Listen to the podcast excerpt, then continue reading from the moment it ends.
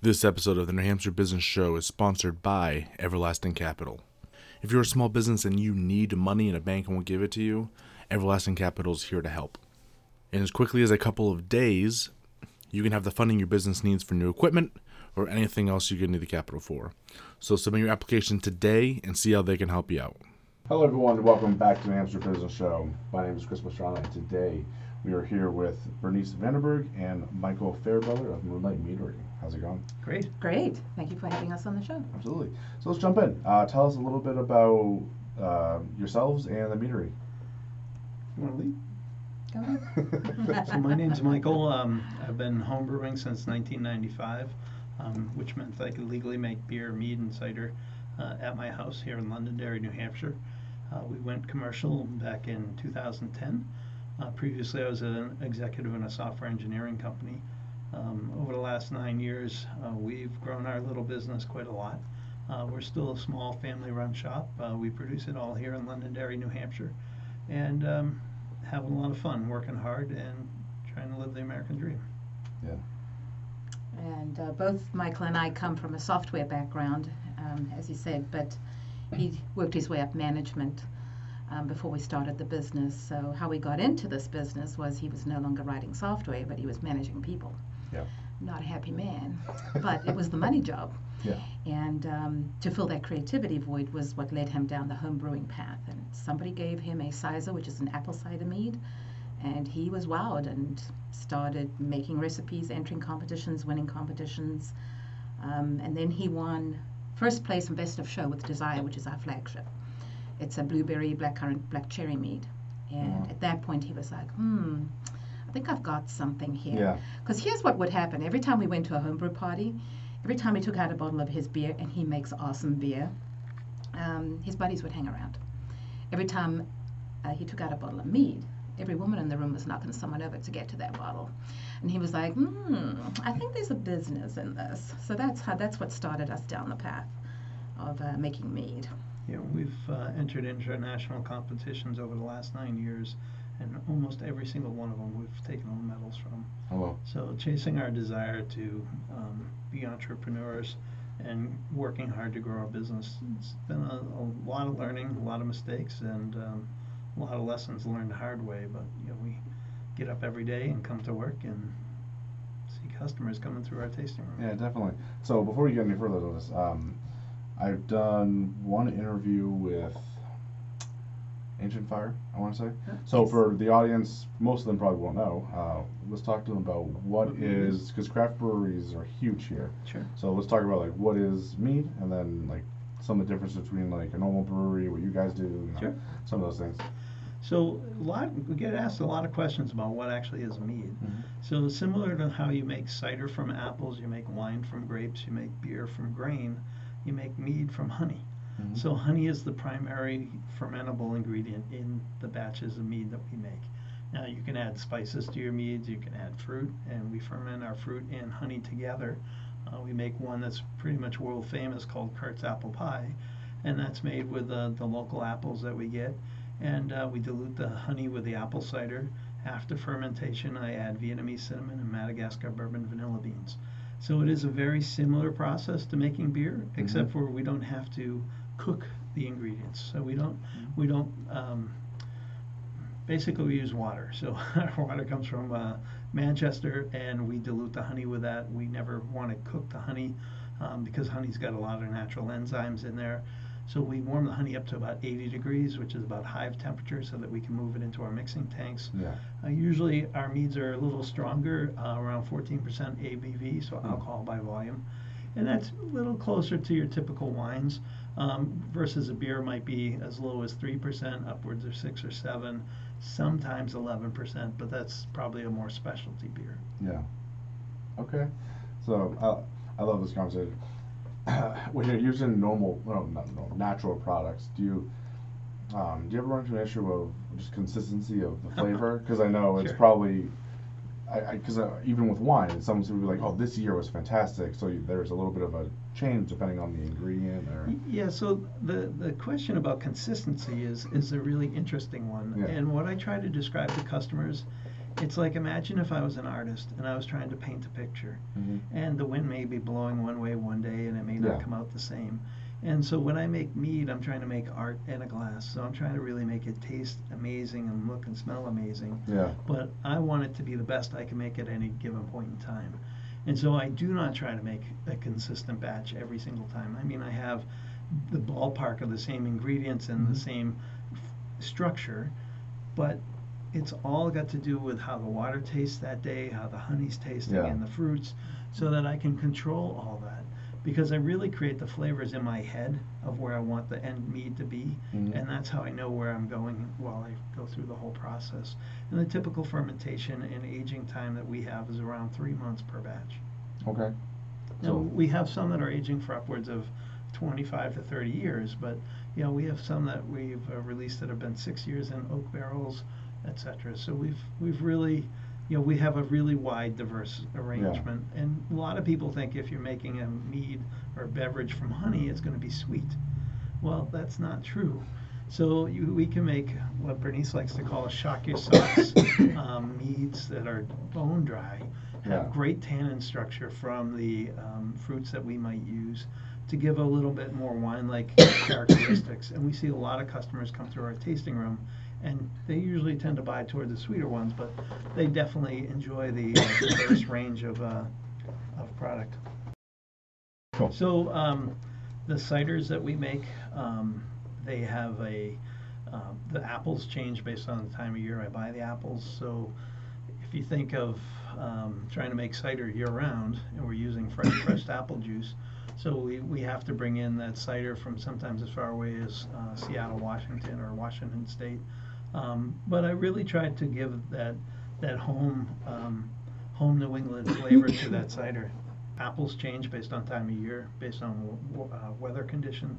So the apples that we might get from Sunnycrest Farm here in Londonderry may taste different than they do the previous year yeah. even if it's the exact same blend. So what I have to do as the, the master of fermentation at Moonlight Meadery and Hidden Moon Brewing Company is be able to taste that and understand where do I want to go with this batch. Mhm. So I can't like make it ahead of time. I got to know when the ingredients come in, what they taste like, and I can build a frame set in my mind of where I want to take things and know pretty much we're going to run it through this process. Yeah. But and we can change the amount of time that we age it at the end. Um, we like to age our meads in American aged uh, oak foeders. So a foeder is this really, really big barrel. And Yeah. I'm talking 3,200 gallons Oh, each. Uh, so they're over 12 feet tall, 8 feet across, uh, made from um, white oak out of uh, the Ozarks. And I cared so much about these barrels, I went to see the, um, the lumber yard where they were aged. Bless you. Uh, so you know, it's um, it's a craft, and by being a craft, it means there is room for variability, and that's what I think really makes it great. Mhm. Because if you make things taste exactly the same every single time, that gets you towards Wonder Bread or towards some of those mass-produced uh, beverages. Yeah, you're you're I guess you're more traditional beer. Like you you any major brewery, you kind of expect a certain taste every time because it's wheat. Sure. and, and, and, and that's what really people do want that and Mhm. they strive. So my job is to really strive to make it taste amazing. Yeah. The other thing too is if you think about um, your natural products, um, if uh, your your honey is never going to be quite the same either. You can have the same bees in the same beehive in the same orchard. You harvest the honey at different times. Your honey is going to be different. Mm. So same thing with seasonal fruit. Yeah. Depends on the climate, the weather.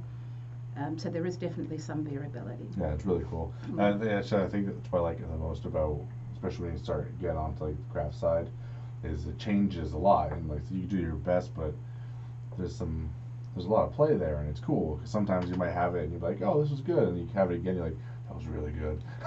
and, and we've been playing around with some really small batches of late as well. So um, five gallon sizes, which Okay. we haven't really done in a long time. yeah. But I'm playing around with flavors I haven't really played with before, or really trying to push the envelope. Mm-hmm. Like we're coming out with a decadence series where we have a cranberry, sorry, cherry decadence and a raspberry decadence. There's over two and a half pounds of uh, cacao nibs in each five gallon Oh, wow. batch. Yeah, It tastes like a chocolate covered cherry or a chocolate covered raspberry. that's pretty cool. Yeah. Very excited about those. Yeah, I like that, and it's fun when you mention the um, essentially the lead time because I know in a lot of wineries when you start one you under, you have to understand the first few years you're gonna make no money and eventually you get product as it starts circulating so it's kind of fun to have some that you're like yeah it's gonna take me six years before this one gets out but you have some that are a little shorter and maybe you know that'll help Yeah, we, we're, um, we're still learning how to, um, to dance that dance on Yeah. how to make money. Uh, it's not always been easy.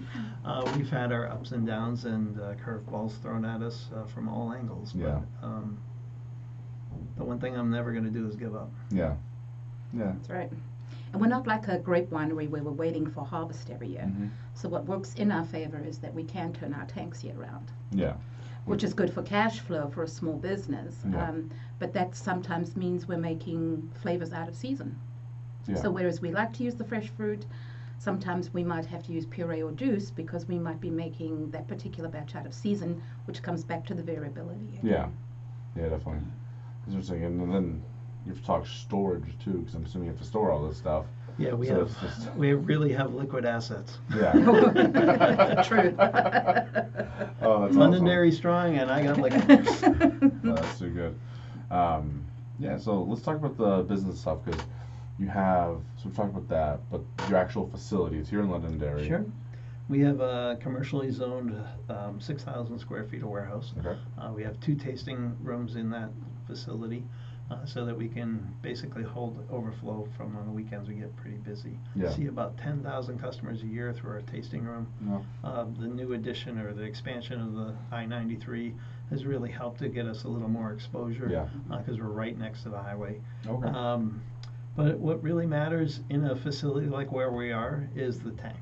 You know, the sanitation, the cleanliness of the environment, and you know how clean. We just became today, uh, for the second year in a row, certified organic for two of the meads that we make. Uh, we're the only winery in the state of New Hampshire that is certified organic.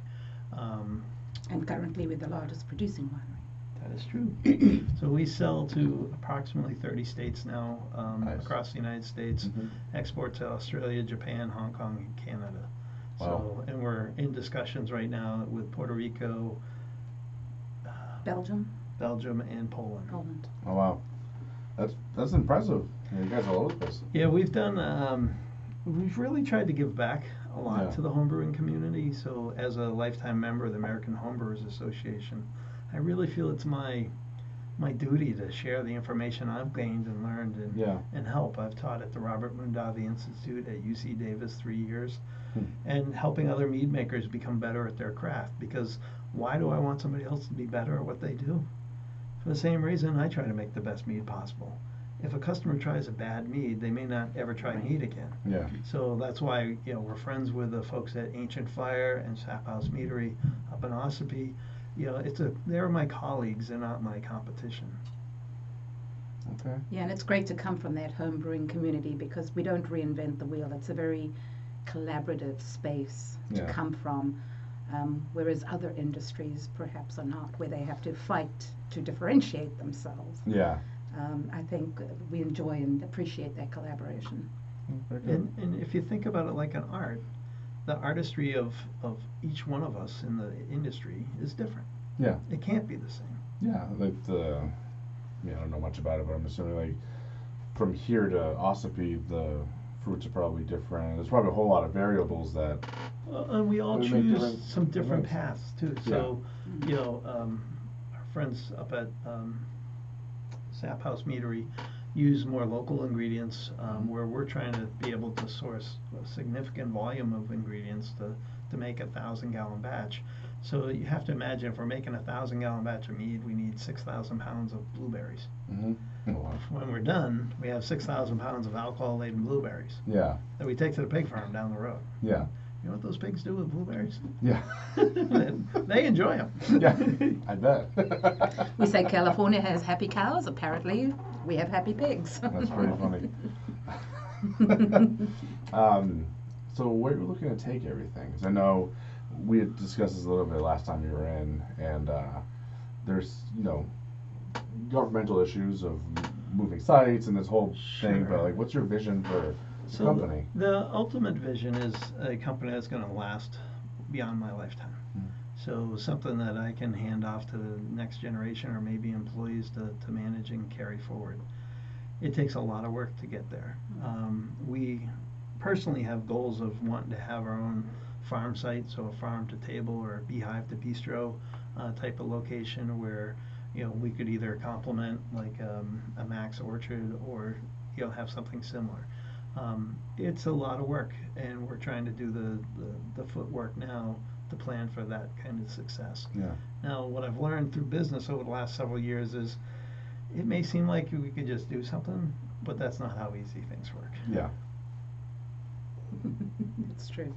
No, I, I, I, agree with, with the vision. I mean, we would just love to have that uh, Londonderry apple orchard feel, uh, yeah. that New Hampshire um, comfortable farm to table type of environment where you come and you can see the entire process from beginning to end. So yeah. that that's the vision. Yeah, we've we've we really value the experience we provide to customers because you can walk in to see a, a, brewery or a winery and see tanks, but that's not our story. Yeah. So we've really worked hard to build a way to talk and teach each one of our employees how to talk and share that experience. Because imagine when you go to Disney World and you got your little kids running around, and you walk out of there and you're feeling a little broke, and you're like, "Wow, the family's happy." Yeah. It was the experience is what you enjoyed, yeah. right? And so that's part of it for me, which is you know, to make sure that we're giving a really good experience to people that come in and visit and be part of our story. Right, and we like to incorporate um, the history of the company and um, we love it when we can inspire people because people come on our tours and they're so inspired with the sort of garage to success story, yeah. um, and it inspires other entrepreneurs. Mm-hmm. Um, so that's always rewarding for us. Um, we talk about the history of mead. We talk about the honeybees and the plaque facing the honeybees. Yeah. So we really try to throw all of that sort of inspiration, creativity, you know, strap yourself up by your bootstraps. Um, and then we throw in sort of that educational piece at the end. And so I think um, we have a very high rate of approval and we have a very high rate of return customers. So we must be doing a good job. yeah, yeah. Return customers usually indicate something. yeah, we've sold over a million bottles and cans over the last nine years. Oh, wow. So that's, the, I mean, it's not like I count them every day. Oh, they were a million and one, but you know, when when we tipped over the number, because I was kind of watching it from a few years prior. Yeah. They're like, oh, this is actually going to happen. Yeah. And it happened. I didn't even pay attention. a little busy these days. yeah, uh, that's pretty good. Um, so, do you have anything coming up that you want the audience to know about? I don't know, uh, new products that are Sure. going to release, things you want to see. So fall is coming. Mhm. Uh, we have a, a mead that we more or less released last year, but it's called No Need to Argue. It's a cranberry mead. Um, the State Liquor Commission has just picked that up, and so you can ask for it at any one of the state stores. It's got a beautiful tart cranberry note to it to balance off that honey in the background. Um, not too sweet, not too tart, but just Mm. really right on top. And that became our number one bestseller over the three months we had it in inventory Yeah. Okay.